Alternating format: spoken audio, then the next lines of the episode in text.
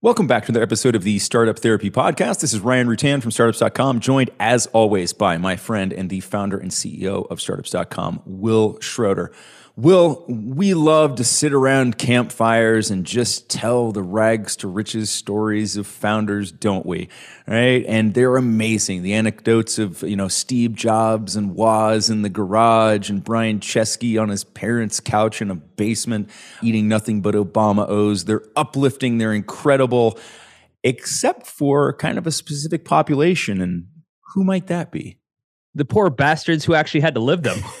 That's exactly right. Yeah. Right. They make for a great read on social media. Living through it is an entirely different shit show. I tell this story, you know, when I'm doing kind of like my backstory and stuff like that.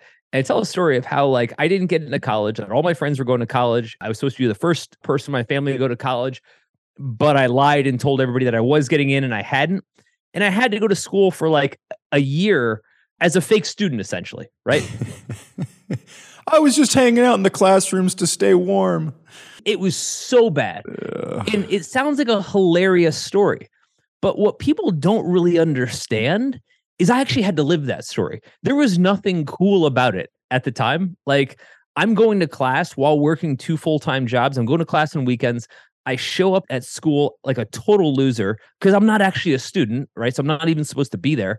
And I go to my teachers and I'm like, hey, this is going to sound crazy, but can I just sit in this classroom and pretend to be a student so that no one will humiliate me, right? To find out I'm the only person that didn't get into college. Well, do you remember any of the responses? I, this is a total aside, but I would love to know, like, do you remember any of the responses? Like, was there a gem that stood out? Like, every single time, they were like, what are you even talking about? Like, first off, why are you even here? That's, that's kind of the expected response. That's kind of the expected response. Yeah, I was I was hoping there was something else.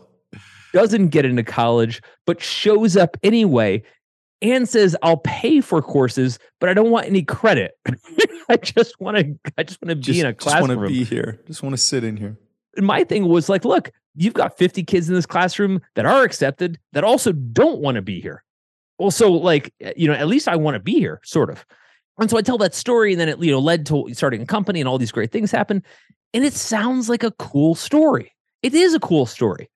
Unless you're the poor bastard, me in this case, who had to live that story. Because the reality of that story was not cool. The reality was I am dead tired by the time I show up for this class, because I've been working two full-time jobs from eight a.m. to like five p.m. I'm making one hundred phone calls as a telemarketer for mainframe computers. From five p.m. to one a.m., I'm making incredibly delicious sandwiches at a, a Northeast location called uh, D'Angelo's, which if any of you are familiar with, it's... Oh! And so... Definitely, definitely had some forced naps thanks to D'Angelo's. Oh my God, it was amazing. And so I was a cheesesteak uh, magician. So by the time Saturday morning rolls around, the only time I'm physically able to take classes, I am exhausted and I don't want to be there and I'm not getting credit for it. But the whole point is I tell the story, how it turned into me like, you know, blah, blah, building a company, whatever.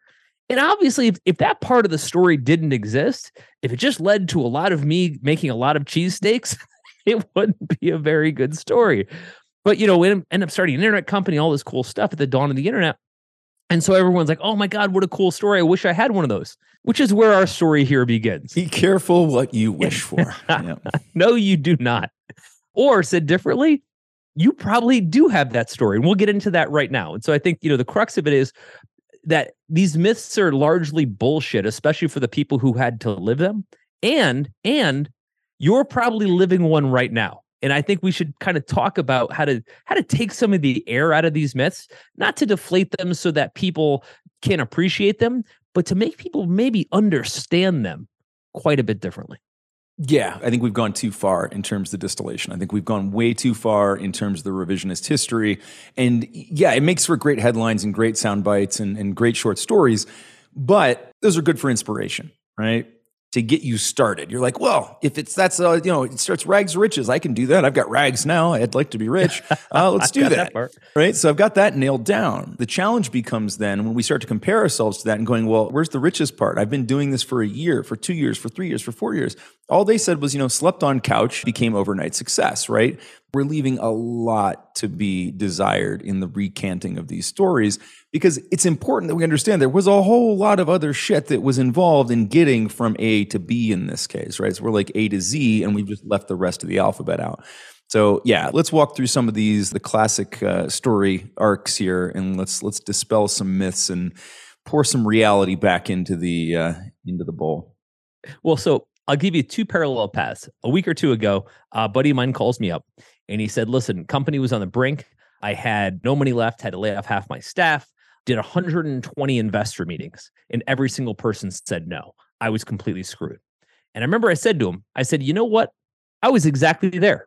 You know, with one of my past businesses, raised some money, went out, had eighty investor meetings over the course of a year and a half, which is a very, very it's long a time. Long time to do anything without a positive result, right? Like just to keep doing that, keep opening the door, walking in, get punched in the face, walk out, walk to the next door over and over again.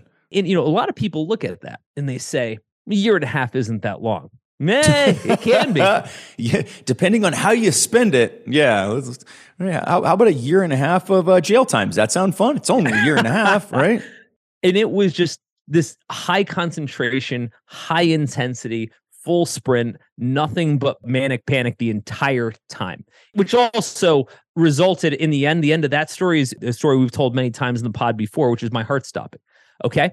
So that's one way that story could go, which is how it went for me. He ends up on his like one hundred twenty-first pitch after pretty much giving up and ready to call it all quits. Someone comes in, does the deal, does a huge round. They even get some liquidity. I mean, it is an incredible deal, right? And so you look at that, and someday he's going to tell this story, how he was on the brink and he had to let people go. And, and then all of a sudden, mysteriously, like, you know, like it all came to fruition. But there's a few things that I think are missing from that story. One is, we usually fast forward, Ryan, to the parts of the story where it actually starts to turn or gets interesting. We don't talk about the part where it was just miserable for a really long... It, it's kind of hard to illustrate that part because it just sucks. It is. It is. And it's a lot of repetition, and that's part of what makes it suck. And it's just, it's this... But think about how we tell that story, right? I did one hundred twenty pitches to get to a signed term sheet, right? We gave equal weight to two things there, one hundred twenty pitches and a signed term sheet. one hundred twenty pitches takes you eighteen months or more. A signed term sheet takes about, you know, two days, three days, so right? If you do Once it right, get yeah. down to that point, right? Yeah, Once we get down yeah, to that yeah. point. Or, or it takes thirty seconds to actually sign it. But we give equal weight to those things. And I think there's a, it's a hugely misleading uh, characterization of the process because, yeah, I, people, of course, they know, like, yeah, the one hundred twenty. But there's not enough emphasis put on that. There's not enough detail fed into that for us to go, and that really sucked, right? Yeah, we all get it, like one hundred twenty pitches, but spend a minute thinking about that. Do anything one hundred twenty times that is a high stress, high stakes activity, and tell me how much fun that is over and over and over again. It's like playing one hundred twenty Super Bowls, right? It's insanely exhausting, insanely stressful. And again, we love the story, though, that I was against all odds, right? I, we love the story that, you know, I was down on my luck. There's a story that my friend Matt Coffin tells. Matt was the founder of Lower My Bills dot com, which back in like the mid two thousands or whatever, I think I think it sold for like three hundred fifty million dollars in cash or something like that. He did really well with it. But he tells a story about how it started and kind of how destitute he was and how at one point they'd missed their round, just like my friend was talking about, and how he had to sit in front of the whole staff and tell them everything was going to be okay. And then immediately after that meeting was done, sit down with the C F O and try to figure out how to fire everybody or let lay everybody off, right? I mean, like just this duality of the moment. And it's this really powerful, really interesting story, unless you had to live it, like, right? I mean, how painful and gut-wrenching and awful that would have been. It sounds cool because then there's the part where he sold it for hundreds of millions of dollars. But most people don't. Right about now, no one is, right? Think of how many people are telling the wrong epilogue to this story. Yeah, yeah, exactly. No, it's so tough, right? Because on one hand, we have to maintain that optimism, right? To the duality of that story, right? We're still forward-facing, we've got to be doing all the things. And yet, when we run into these dichotomous situations, right? It's gut-wrenching for the founder. I mean, it, it literally feels like separating your physical body and your soul, right? Like, you have to live through this stuff. And again, it gets boiled down to an anecdote where it's like, yeah, one day we were telling the staff that they were all going to be fired, or half of them were going to be let go. And then two weeks later, our funding round came through. Right? Uplifting. We're at that hero's arc part of the story, except for the half of the staff that was out of a job, right? Like, it wasn't awesome for them. It wasn't awesome for them. It wasn't awesome for the founder to have to do that, because at the moment you're doing that, it doesn't feel like, you know what, in two weeks, we're probably going to turn this thing around one hundred eighty degrees, right? So this is the thing that I think we really want everybody to remember. You can't see any of this shit while you're going through it. It's not apparent. Yeah, I think that's super important, because if you're living through this now and you're not in the, let me go back and revise history and turn this into a soundbite, it just all feels like it sucks, and it feels incomparable to some of these heroes' journeys. Every single founder I've ever talked to throughout their journey of success have all had a moment where, you know, things started to turn. But it's not the movie moment that we expect it to be. It's not one of those things where, and then it all happened. Isn't it preceded by a montage normally? Yeah, it's, it's always a hard work montage. But it's not the way people think it is. Every single founder that I've ever talked to about their journey has said the same thing. I never saw it coming. And not to say that I was just so pessimistic, but to say it just one day kind of happened. Not like on a single day, over a period of time. In our minds, it's a lottery ticket event, where everything's shitty, and then this happens, and then there's this watershed I P O moment. It's not the way it works. Here's how it actually works. I'm going further and further and further into the abyss. It's getting darker and darker and darker. At some point, I look back, and I can't even see light anymore. I'm just fully immersed in this thing. And in my mind, I have no idea wh- whether I'm moving forward or backward. And let's pause there for a second. When you're in the middle of the abyss, which many of our listeners are right now, you don't know the difference. You don't know if, if you were just making things worse by progressing or getting to an end game. And I think if we kind of highlight one part of this discussion, it's that no one does. And that's the problem. You said it a moment ago. You don't know whether you're telling the downfall story or the comeuppance story. You don't yep. know where you are. No idea where you are in the arc, right? You're just yes. operating. You're just doing the damn thing. Or if there's an arc. Right, if there's an arc. Yeah, it's so important. And I think this is one of the things that we've stressed throughout a number of episodes in the podcast, which is that simply making sure that you can be around long enough, right? To circle back to your point, everybody says it came as a surprise, right? I didn't see it coming. I didn't see it coming, which is to say, we can't really predict these things, right? The, our black swan moment is coming. We're not going to know. That's why it's a black swan moment. Even just the linear growth and at what point that becomes okay. It's really hard to project, really hard to understand. And it works in reverse as well. If you're, you know, going off the cliff, it's really hard to project whether you're actually going to hit bottom or if this is just a temporary downturn, right? So the key here is, don't try to spend all your time with a crystal ball seeing what the future is. It's impossible to predict.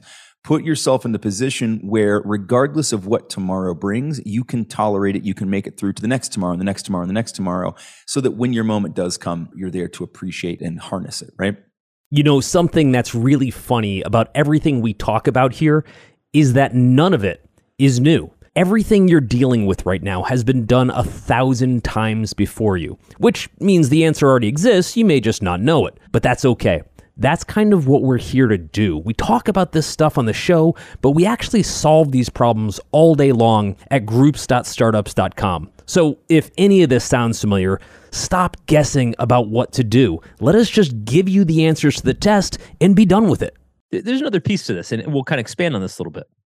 We often assume that our founder story is one contiguous story, in as much as we start off in college or what have you, and then when we come out and we have a great idea, and then we start a company, it raises money or does whatever it's going to do, it then becomes something big. I have yet to see a founder story that basically works like that. Now, they exist, right? I mean, there's a Mark Zuckerberg, there's, you know, there's people who've done it, but generally speaking, the story looks a little bit more like this.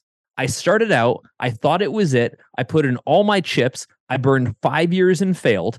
I then, you know, licked my wounds. I eventually came back with another idea. I went all in on that. That turned out to be even a worse idea. Then I came back and I did another thing. Like when we go to your revisionist history, like our Netflix drama version of the story, it's very linear. But the reality is it's just a consistent series of misses or near misses or base hits at best.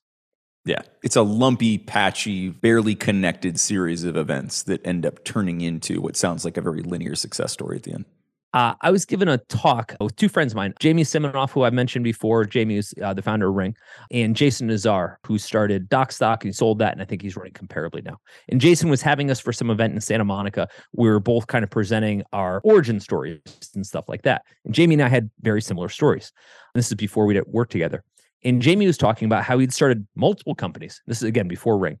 He started multiple companies, and he kept thinking that this was it. He kept thinking that, like, okay, I finally found it. I finally found it. I finally found it. And it kept not being it. I'm using Jamie, of course, because he obviously had a great success. But what people don't understand is that that was after about twenty years of misses in ways that don't sound like a big deal because, oh, it worked out in the end. Right. Unless you had to live it. Or unless it didn't work out in the end. Yeah, he told me a story of, I think it was a company called Grid. I might be getting the name wrong. Doesn't matter. Where he thought it was it. And he had pumped a million bucks of his own cash into this thing. Which at the time, you know, he was probably late twenties, early thirties. He was like, that was my nest egg for life. It's a lot of money. And I, I kept putting more money in because I thought we'd get another round. And I thought we'd get another round.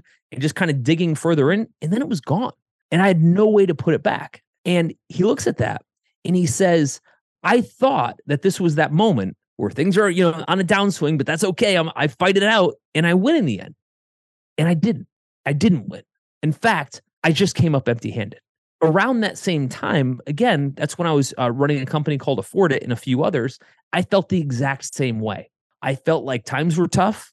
I was really stressed out, and that's okay. This was going to be the thing where where I work really hard and I can, you know, make it work, and I, yep. I turn it around. Power through, and I'm there. Yeah. Yeah. And I did. I got to tell you, at that moment, like, you know, when I was in the thick of things, Ryan, when there was no idea like whether I was going to be successful or not, it looked exactly like in my late thirties, like it did when I was nineteen, starting my first company. I had no idea what was going to happen. Not a single signal. And I do this for a living. Yeah, that's the thing. It's so hard. I mean, the, the idea of predicting anything other than our desire to get up tomorrow and do it is almost impossible. Right. And, you know, I think if you're trying to say, like, I find this becomes really problematic when we see people comparing themselves to these stories and these timelines, right? They're like laying themselves out and they're saying, well, look, you know, by whatever date, you know, the, you know, by this same time, one of my competitors, or name, insert giant startup who everybody knows origin story of here. And they start to compare themselves to that. It's super, super damaging. And it's not helpful in any way that I can see, other than if you want to make yourself feel like shit, because you're going to pick whatever like the best archetype of a story is, and you're going to compare yourself to that. And my God, you came up short. Oh, imagine that. And it's really, really problematic because, again, you're now just kind of, at best, you're laying, looking in parallel, right? You're saying, like, okay, at this point in time, here's where I should be, and I'm not. Or here's how, here's how we're different. And it just, it doesn't serve much of a purpose. And again, you're looking at revisionist history's version of that story, not the reality of that story. Had this conversation during an office hours today, actually, where uh, somebody was quite literally said, you know, in comparing myself to a couple of other companies who are in the same space, who are a few years ahead of me, here's where I feel like I'm falling short. And so we had this conversation around, like, look, A, you're getting the Instagram version of their business and you're using that to say, here's the story, right? Super dangerous. B, you're not doing all of the exact same things they are. And whatever you see as like that overnight success, or you think they're three years ahead of you, they might be fifteen years ahead of you. Right? If we go back to your example around Jamie, right? Like, if you're only looking at Ring, that is not the story. That's the story of Ring. But when we look at the founder's journey, you have to roll all of those other, that fifteen years of fifteen, twenty years of failure, or, you know, not massive success that he had that led up to that, right? Burning that entire nest egg, that made him who he was at the moment that he chose to start Ring. May or may not have contributed to success. I'm not saying like he had to have burnt that to learn the lesson to be successful at Ring. That's not what I'm saying at all. That would imply that it's a necessary step in the journey. It isn't necessary. It just was a step in his journey, and one that we tend to willfully ignore when we're comparing ourselves to their success to our own detriment. It's just not worth doing. I don't think we appreciate their pain either. I want to dial into this because I think when we look at that and we say, oh, I'll give the example, you know, uh, Will had to go to, you know, work two jobs and go to school full time on the weekends. That was really hard. And I got to say, like, there was no part where I was like, I hope this keeps going. There's no way I could have maintained that pace. Now, I yeah. did a startup and probably increased my hours, but there's no way mentally and emotionally I was going to be able to continue that pace. That was one of those things where I was willing to do it knowing that I had a limited time offer on this one.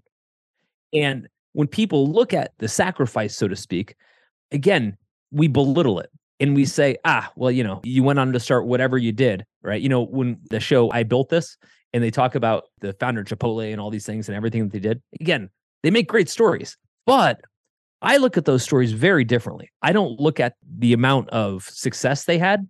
I look at the amount of pain they had, and I empathize. And I look at that and I say, you know, I, I'm a huge fan of uh, Richard Branson, read his biographies and stuff. And I look at what he had to go through and how much shit he needed to eat in order to even start to become successful. And I'm like, damn, man.